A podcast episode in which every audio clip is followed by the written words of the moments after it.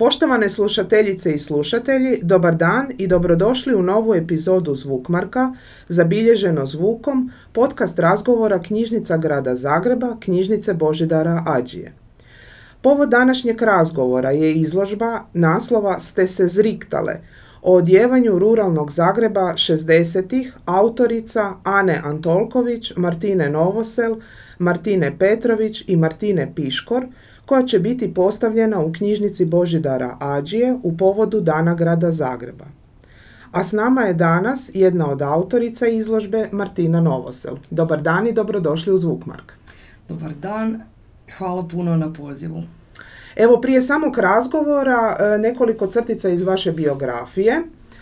Dakle, Martina Novosel je 2017. magistrirala pri ocijeku za germanistiku te etnologiju i kulturnu antropologiju na Filozofskom fakultetu u Zagrebu. Trenutno je nastavnica njemačkog jezika u osnovnoj školi Markuševec, te je 2021. stažirala pri razvoju projekta iz područja digitalne humanistike My House of European History pri Europskom parlamentu u Luksemburgu.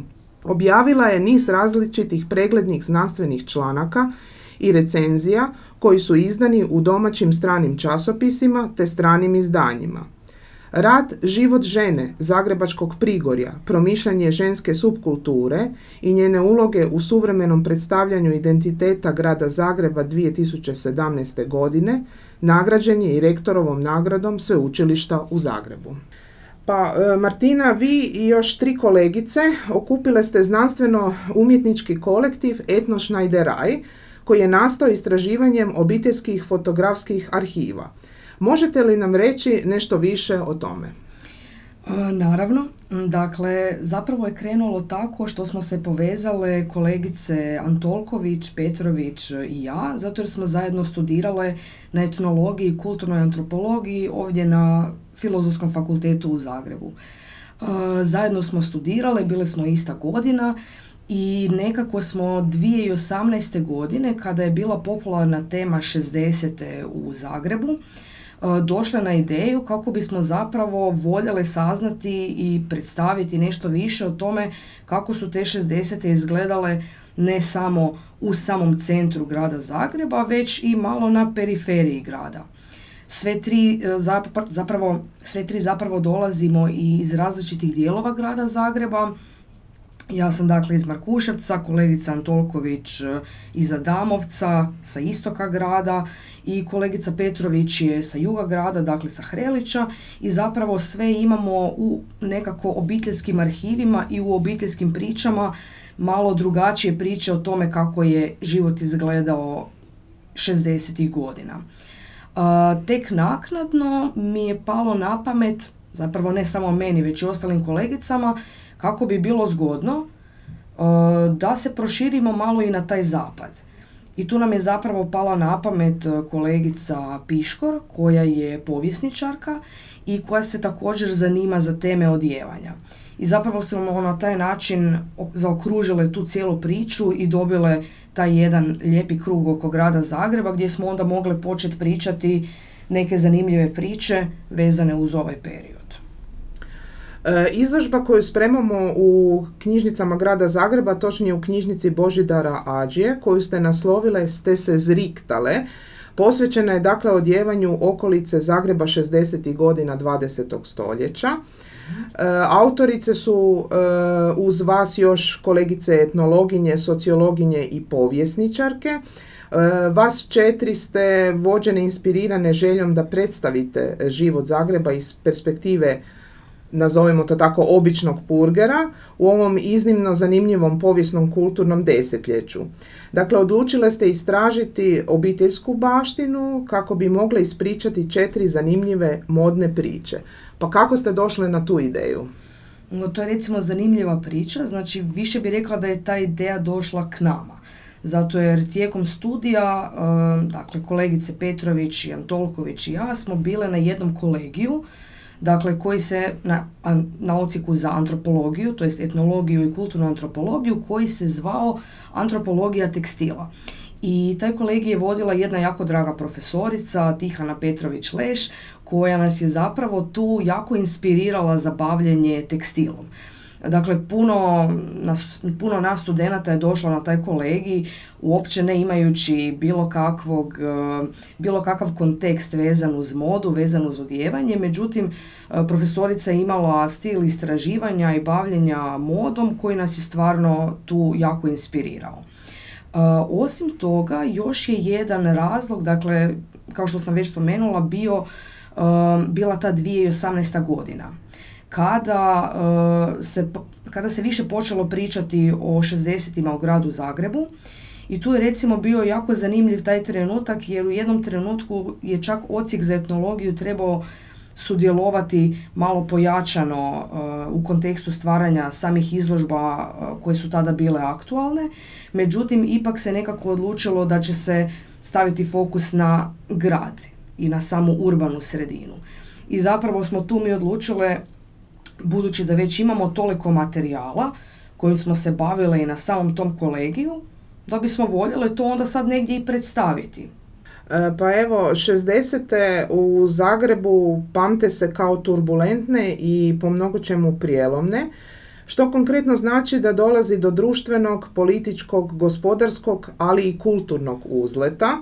E, osim u arhitekturi, to su bile dakle plodonosne godine i u likovnoj umjetnosti, glazbi, to je zlatno doba kazališta, filma, televizija i novina, ali i mode.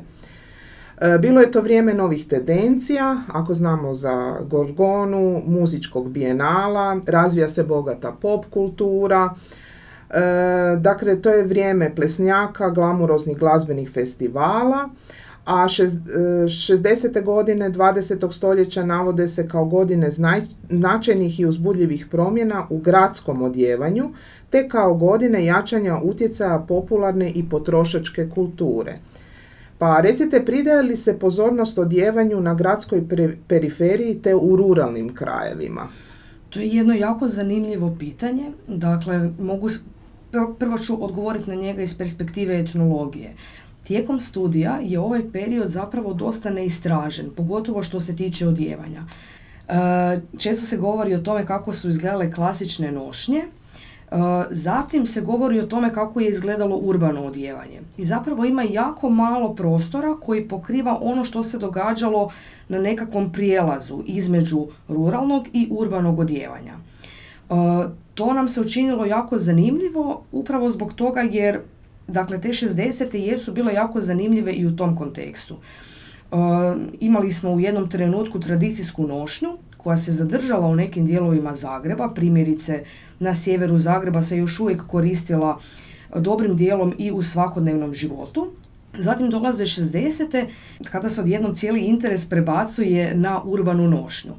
E, taj proces nije bio jednostavan, nije se desio s jednog dana na drugi, nego je zapravo bio pun nekakvih e, zapravo i osobnih, obiteljskih e, prepiranja, nemira, društvenih problema, dakle u tim zajednicama i tako dalje. Tako da evo primjerice ja mogu posvjedočiti za kraj iz kojeg ja dolazim, dakle generacija mlađih žena, mislim generacija žena koja je rođena ranih 30. godina prošlog stoljeća, koja još nije odlazila na školovanje u grad, još se odjevala u tradicijsku nošnju, u njoj je odlazila na svoje krizme, u njoj se vjenčala i tako dalje i tako dalje. A već generacija rođena u drugom dijelu 30. godina prošlog stoljeća oni su već išli u grad na školovanje, oni su već odjevali civilno ruho. E, dobrim dijelom zbog toga jer siromašni obitelji, konkretno na primjeru Markuševca, nisu imale za tradicijsku nošnju, pa su se jednostavno trebale početi odjevati u gradsko ruho. E, I tu sad imamo jednu jako zanimljivu situaciju. S jedne strane imamo djevojke koje se odjevaju u nošnju, s druge strane djevojke koje se odjevaju u nešto moderno i naravno jedno društvo koje stoji sa strane i to se promatra.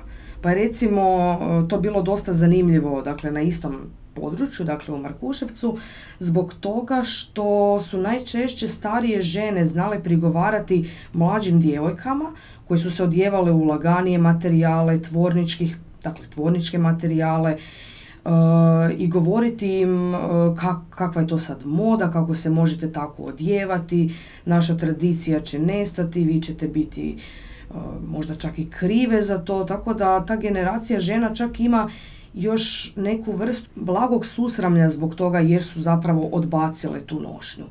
Međutim, to naravno nije bio slučaj u svim dijelovima grada Zagreba. Recimo, iz priča kolegica je taj prijelaz iz nošnje u gradsko odijelo ipak recimo dočeka na nekak puno lakši, puno bezbolniji, puno glađi način. Tako da stvarno ovisi o tome o kojem e, mjestu pričamo i zapravo o tome kakva je tada bila društvena situacija u tom istom mjestu. Pa evo, hoćete li nam malo reći konkretnije što će se moći vidjeti na izložbi u knjižnici Božidara Ađije? Kakve su to obiteljske fotografije? Dakle, obiteljske fotografije koje ćete moći vidjeti su dosta zanimljive zato jer se na njima nalaze nekakvi prijelazni oblici. Sad, što znači prijelazni oblici? Moći ćete vidjeti kako se odjevalo ruralno stanovništvo kombinirajući elemente iz nošnje sa onima iz moderne, dakle urbane, uh, urbane uh, mode, to jest iz urbanog odjevanja. Uh, moći će se vidjeti također i nekakav kontekst, dakle prate se četiri modne priče i u tim pričama se zapravo saznaje, recimo na primjeru jedne obitelji možete vidjeti kako su se mlađi članovi odjevali moderno, dok su stari člano, stariji članovi obitelji, koji možda nisu bili puno stariji od ovih mlađih, imali recimo, žene su imale rupce na glavama, zatim šulceve koji su se nosili i tako dalje i tako dalje. Tako da bit će dosta zanimljivo iz te perspektive različitih modnih kombinacija. Evo, e, već smo rekli da svaka od vas dolazi iz različitog dijela Zagreba. E, dakle, na izložbi se pokrivaju sjeverni dio Markuševec, istočni dio Adamovec i južni dio Hrelić te zapadni dio Vrapće. E, ta navedena naselja tvore koherentan krug oko grada, te pokazuju koliko su način života i svakodnevica u navedenom razdoblju bili raznoliki i živopisni. Dakle, unatoč tome što su sva četiri predjela e, blizu grada Zagreba, te je stanovništvo bilo povezano s gradom, što zbog školovanja, što zbog rada, uz slične procese koji su obilježili transformacije u odjevanju, sporadično se pojavljuju i razlike. Pa koje su to razlike? Dakle, razlike su po meni upravo ovo što sam sad malo prije spomenula. Dakle, ja bih rekla da je to svakako brzina prihvaćanja nekakvih modernih i novih e, tendencija. E, recimo, dok je na sjeveru brzina bila pa recimo to relativno spora, tako recimo možemo pričati o tome da je na zapadu već se uvelike koristila uh, najsuvremenija moda i suvremen način odjevanja. Uh, na istoku je dakle isto bila tako zanimljiva priča, na istoku smo imali različite kombinacije dulje vrijeme, na jugu su također imali već prijelazne oblike u tom periodu kada recimo na sjeveru još uopće ne možemo pričati o tome da postoje nekakvi stabilni prijelazni oblici. E, zapravo mi je tu najzanimljiviji e, taj podatak. Da. E, starije su žene u razdoblju 60. godina još ponegdje uz tradicijsku rubaču, haljinu, koju su e, neke od njih e, nisu htjele odbaciti dakle do smrti, često odjevale različite kupljene bluze i pregače takozvane šulceve. Mene tu sad zanima kako su se odjevale općenito žene 60. godina prošlog stoljeća, dakle i mlade i stare. Dakle, možemo krenuti možda od starijih gospođa. Dakle, starije gospođe su svakako imale još dakle, te navedene prijelazne oblike. One su uvijek imale nešto na sebi što je podsjećalo na tu tradicijsku rubaču. A rubača zapravo nije ništa drugo do nekakve haljine. Dakle, oblik haljine koji zapravo nikad nije bio, nikad, nikad nije smio biti e, previše uz tijelo, dakle moralo je tu biti malo lufta, malo prostora, a uz to su imale na sebi dakle pregače e, koje su se koristile dakle u svakodnevnom poslu, jednostavno su bile nezaobilazne. Osim toga su tu mogle biti nekakve prijelazne kombinacije, dakle nešto između uh, rubače i pregače, dakle gdje bi se povezalo to sve u jedan dio, a također su na glavama imale rupce, kao što možemo i danas vidjeti zapravo na generaciji uh, starijih gospođa koje nažalost već polako nažalost ih više nećemo moći vidjeti kroz ja mislim desetak, dvadesetak godina A što se tiče mlađe generacije, dakle mlađa generacija se svakako za posao morala početi odjevati u lagane tvorničke materijale. Znači nema šanse da je neka djevojka otišla u tradicijskoj nošnji koja je bila e, teška i grublja i hrapavija i definitivno e, teška za rad, da je otišla takva raditi u tvornicu. To je zapravo i bio važan aspekt te promjene prelaska u E, moderno odjevanje. Dakle, one su u laganim tvorničkim materijalima sa različitim uzorcima od kojih su bili popularni naravno uvijek oni cvjetni, ali čak već postaju i karirani, dakle moderni uzorci uh, popularni. Um, one se dakle tako oblače u svakodnevnom životu, to jest za svakodnevne poslove, a ono što je zanimljivo, to sam recimo saznala od svoje tete, ona dakle u takvoj odjeći izlazi iz kuće, ta odjeća je trebala također pokrivati dakle sve bitno na ženi, ali u onom trenutku kad ona izlazi van iz obiteljske kuće, ona nosi sa sobom torbicu u kojoj si ona sama napravila uh, mini suknju i neku kratku majicu i ona to zapravo onda preodjeva. Tako da je tu zapravo bilo dosta zanimljivih kombinacija i ta mlađa generacija žena je tu e, jako puno ovoga sebi kombinirala i punila se i nove stvari su pokušavali uključiti unatoč tome što im se to nije na neki način možda kod kuće dozvoljavalo. A ono što je također zanimljivo kod mlađe generacije, dakle za svečane prigode, tu sad ima svega i svačega. Za svečane prigode... Znači vjenčanja, krstitke. upravo tako. Znači za vjenčanja, krstitke, krizme, imamo jako zanimljive situacije. Dakle, opet ću spomenuti sjever. Dakle, na sjeveru se mlade koje su bile bogatije odjevaju u tradicijsku nošnju. I one tako idu na svadbu. I to mi je recimo bilo zanimljivo. Jedna gospođa koju sam intervjuirala mi je spomenula Gospođa je bila sa Remeta, a njezin muž je bio iz Šestina. I kaže, muž više nije imao naravno tradicijsko ruho, a ona je imala. I kako je to još bio period kada se moralo prošetati po um, kvartu i pokazati se prije nego što se otišlo u crkvu, njoj, je bilo, njoj je bila strašna sramota da ona ide sa mužem koji je u normalnom ruhu. Iako bilo je tad već puno muškaraca koji su se jednostavno morali tako ženiti. I što se dogodilo? Ona je svom mužu bila rekla boli me briga kaj si ti gradski dečko, pod navodnicima, ili buš si našao nošnju ili se ne bumo ženili. Tako da je na kraju ipak on našao nošnju i oženili su se i on i ona u tradicijskoj nošnji. Ali opet je bilo i onih familija koje si nisu mogli priuštiti recimo tu tradicijsku nošnju, pa zapravo već u 60-ima, već od sredine 60-ih do kraja je već bilo sve gotovo u nekakvim modernim uh, materijalima i u modernim uh, stilovima. I tu su onda mogli biti naravno oni popularni princes krojevi, to je haljine, ali čak već možda i one malo uže koje su išle uz tijelo. E, prije nego što kažemo nešto više o e, odjevanju muškaraca, zanimalo bi me što je s frizurama žena u 60. godinama.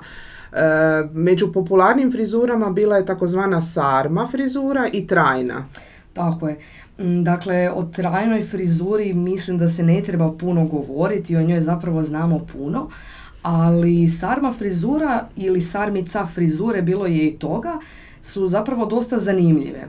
Sarma frizura znači da su žene svoju dugu kosu uh, oplele kao sarmu, dakle nekakva velika punđa koja bi se onda recimo to u obliku sarme e, smotala dakle e, na ne, ne na tijemenu nego na stražnjem dijelu e, glave, to ćete isto moći vidjeti na izložbi.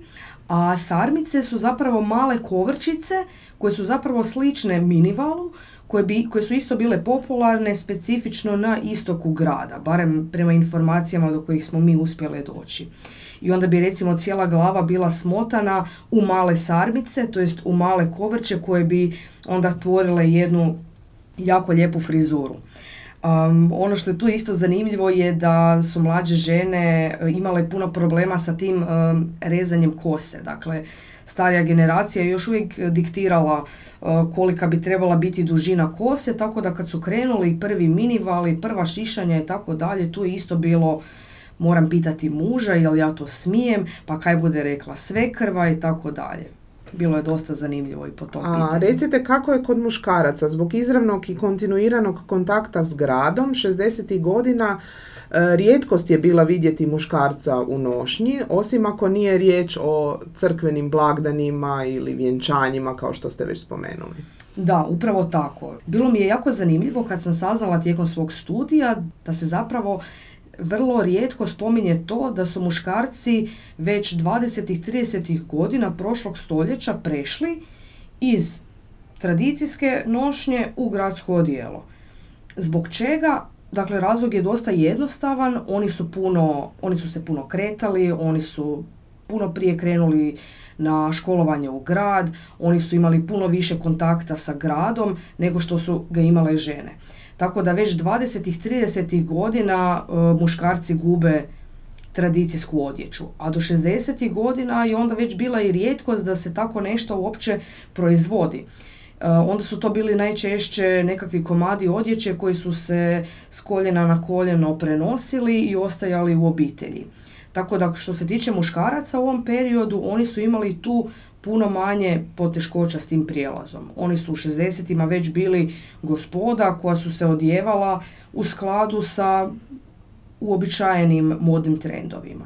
Evo za naš kraj razgovora u sklopu izložbe, a u povodu Dana grada Zagreba 31. svibnja u knjižnici Božidara Ađije e, održat ćete i radionicu za srednjoškolce koju ste nazvali simpatičnog naslova Modni influencer iz 60 60 Pa recite nam nešto malo više o toj radionici i što će tu srednjoškolci moći naučiti. Pa evo, ja sam inače isto prosjetni radnik, dakle trenutno sam e, učiteljica njemačkog jezika u jednoj osnovnoj školi zagrebačkoj i zapravo kao profesoru jezika jako mi fale recimo baš ovakve teme gdje se može malo više pričati o kulturi, o povijesti i o sličnim temama i zato mi je jako drago da ćemo imati jednu radionicu ovakvog tipa. A ono što će srednjoškolci moći saznati jest upravo ovo o čemu smo sada malo diskutirali. Dakle, kako je to izgledalo odjevanje 60-ih, malo ćemo vidjeti jel oni imaju nekakve svoje već stereotipe ili predrasude o tome kako je to moglo biti, popričat ćemo o tome i daćemo im mogućnost da i oni budu na neki način modni influenceri i da primijene znanje koje će steći unutar same radionice. Um, a to znanje je vezano uz uh, modne uh, influencerice koje su stvarno postojale 60. godina prošlog stoljeća u ruralnim dijelovima grada Zagreba i to su najčešće bile žene koje su bile jako vješte sa rukama. Žene koje su znale plesti, šivati, žene koje su nekako prve možda dobile uh, mašine za šivanje i tako dalje i koji su zapravo odlučivale što će biti popularno u njihovom kvartu. Naravno nisu one to radile na svoju ruku, one su dakle morale znati što će biti prihvaćeno, um, dakle što će, što će njihove klijentice željeti nositi i tako dalje i tako dalje. Ali zanimljiv je recimo taj moment da su i tada postojale modne influencerice koje su svojim nekakvim idejama doprinosile tome kako se odjevalo i na periferiji, a zapravo onda potencijalno i u centru grada Zagreba. Ovo je jedan uzbudljiv moment gdje mi je jako zanimljivo uopće razmišljati o tome na kakve će se sve kreativne načine srednjoškolci moći izraziti. Evo na samom kraju pozvala bi sve slušateljice i slušatelje da dođu u knjižnicu Božida Rađeju i pogledaju izložbu. Vama puno hvala i puno uspjeha u vašem daljem radu. Hvala i vama na pozivu i puno pozdrava. Dođite na izložbu i vidimo se.